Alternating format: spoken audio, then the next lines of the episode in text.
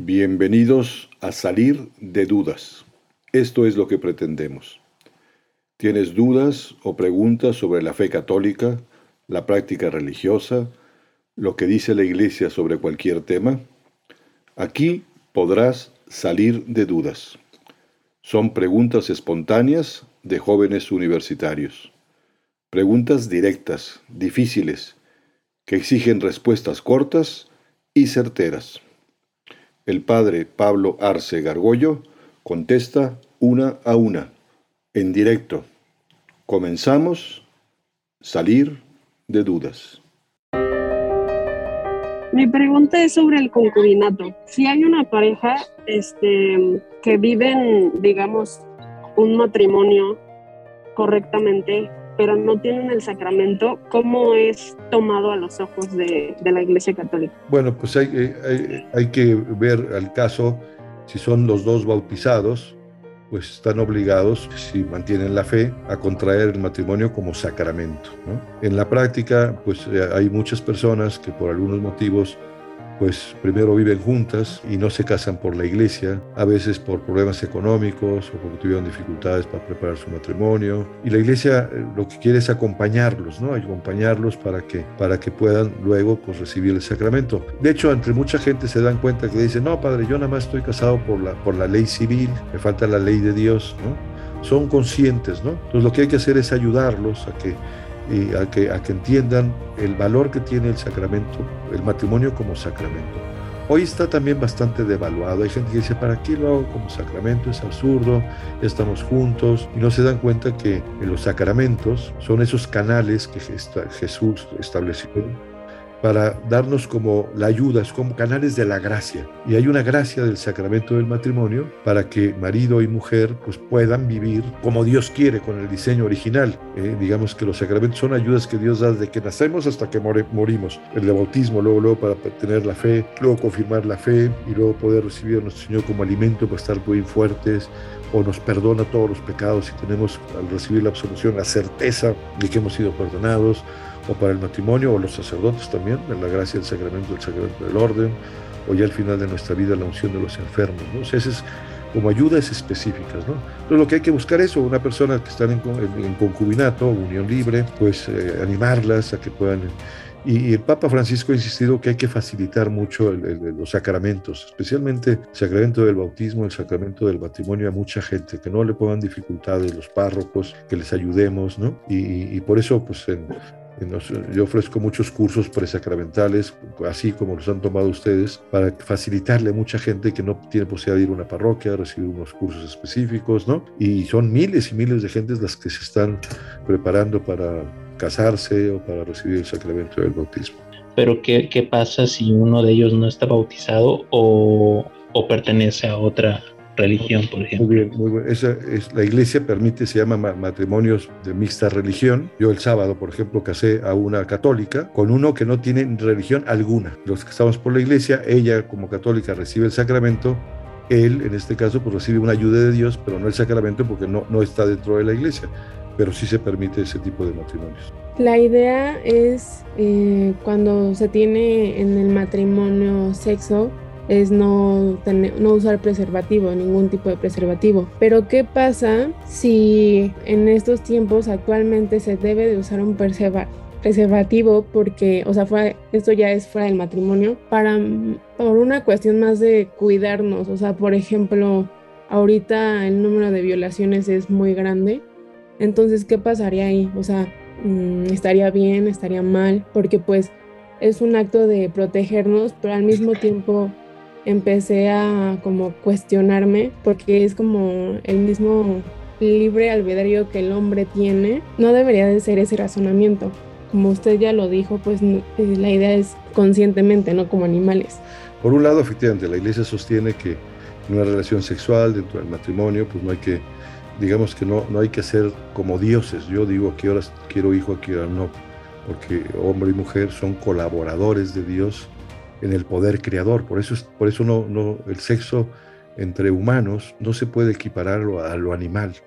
Dios ha escogido al hombre y a la mujer para ser sus colaboradores en la obra creadora. Por eso es tan, tan trascendental, tan maravilloso también el acto sexual del hombre y la mujer, ¿no? Y ahí una de las características de eso que sea como humano y una de las características para que sea humano es que sea fecundo, que esté abierta a la vida. Decíamos la otra vez que no se trata, ni la iglesia sostiene que haya que tener hijos como conejos. No, la paternidad y la maternidad deben ser responsables. Puede haber eh, motivos psicológicos, de salud, económicos, que aconsejen pues espaciar los hijos o decir ya, ya nos parece que ya no deberíamos de tener más hijos. Es una decisión que toman marido y mujer en conciencia. Pero cuando toman esa decisión, no significa que puedan hacer cualquier cosa, decir, oh, si me embarazo, aborto, pues no, no puedes abortar, es un asesinato. No usar pastillas o eh, condones o lo que sea, porque no está abierto a la fecundidad, es un lenguaje equivocado. Digo que te amo con totalidad, pero no quiero ninguna consecuencia de ese acto. ¿no?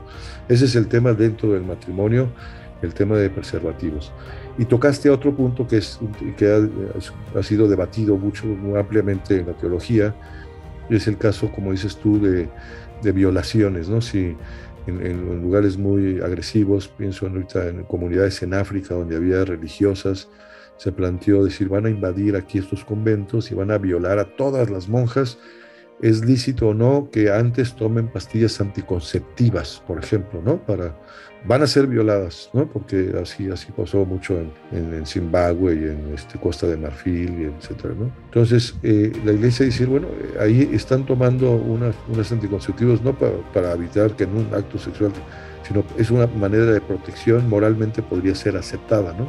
es muy difícil que en una violación salga una persona embarazada. Es muy, eh, eh, son porcentajes bajísimos por el trauma que supone una auténtica violación. Pasa más de lo que pensamos, personas eh, acusan luego de haber sido violadas, pero en realidad no fue una violación con las características tales, ¿no? sino que fue medio consentimiento y luego para tratar de defenderse o sacar algún provecho son, son eh, acusan a la parte masculina de haber sido que fueron violadores. Pero bueno, los criterios es eso, o sea, en una relación normal dentro del matrimonio tiene que estar abierta a la fecundidad y pudiese darse casos muy extremos de peligro en donde una mujer le podría ser lícito que tomase pastillas anticonceptivas pensando que es inminente pocos días una, una violación masiva en ambientes muy, muy extremos no entendí mucho la diferencia. Sé que no era el tema principal, pero sí me surgió la duda de cuál es la diferencia entre el agape, agape y el eros, por ejemplo. Digamos, el, el, eros originalmente es una poesía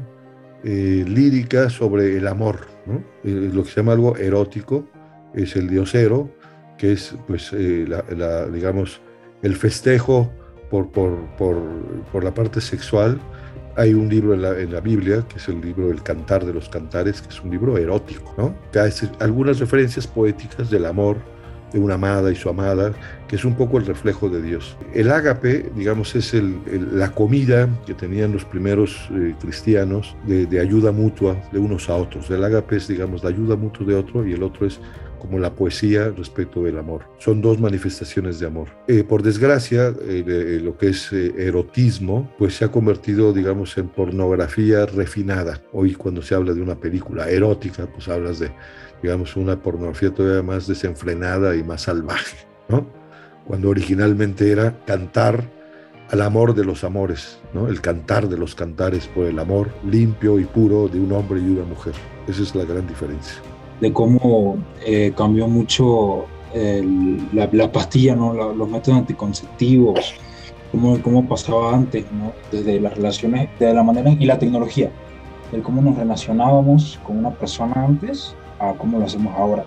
Desde el, bueno, ahora la tecnología nos facilita el, vaya, conocemos a alguien por internet, no salimos un par de veces, nos divertimos y ya, ¿no? Pero antes sí me, mucho, llamó más la atención.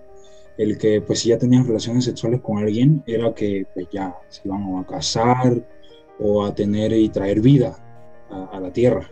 Fíjate que sí es interesante porque evidentemente pues cambió radicalmente toda la actividad sexual del ser humano, digamos desde la, de lo que se conoce como eh, el inicio de la revolución sexual que más o menos hace, hace 70 años, 1950, cuando empieza, pues digamos, Hugh Hefner con Playboy Magazine, y luego, pues eh, la píldora anticonceptiva en los años 60, eh, la producción industrial del condón, en donde ya el hombre, lo que Dios quiere es que el hombre pues tenga sexo, pero que no sea equiparado al coito animal, porque el ser humano es de otro nivel, ¿no?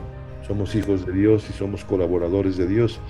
Y eso trastocó tremendamente la vida en sociedad, porque hoy en día pues hay muchísimas aberraciones de tipo sexual, hay muchos abusos intrafamiliares, hay mucha violación dentro de propias familias, papás que violan a sus hijas, eh, eh, padrastros, parientes, no digamos lo que está pasando en cantidad de escuelas, entrenadores de, equipos, lo vemos en Estados Unidos, de, eh, gimnastas, de basquetbolistas, de tal. ¿Cree usted que esto tenga que ver algo ya con la lujuria como tal? Que de hecho es un tema que se toca mucho.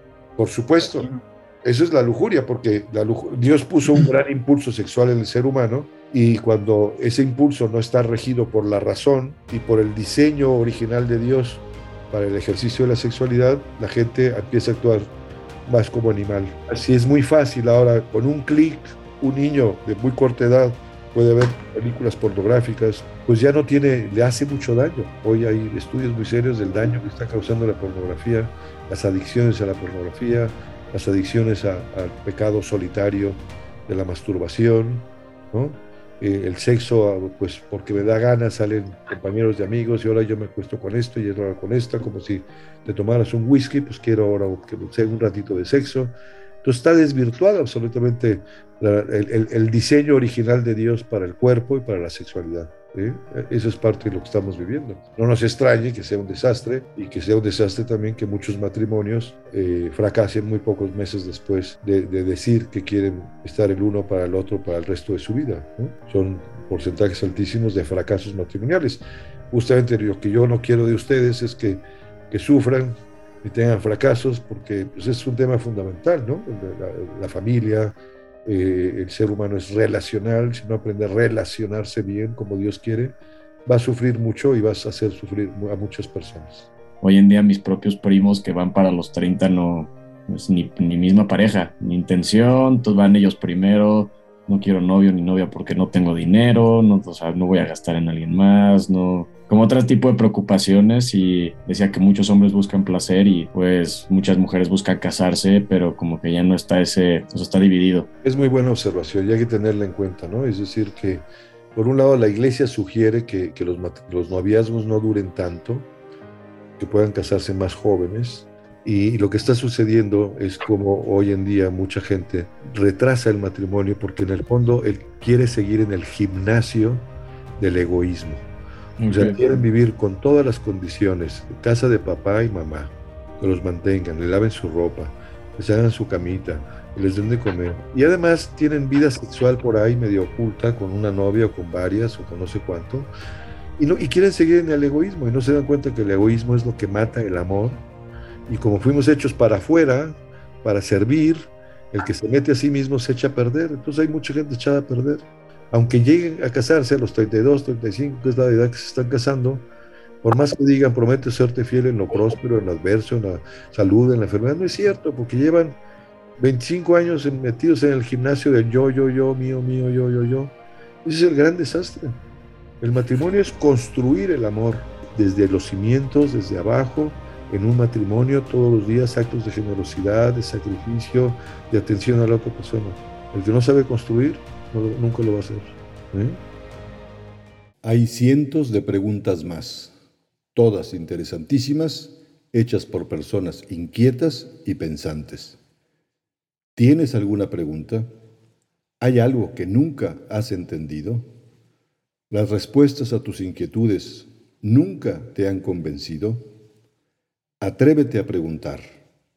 Envía tus preguntas por correo electrónico a salir de dudas seguido arroba. Dinos también si quieres participar en vivo en una sesión por Zoom. Está claro, hay que salir de dudas.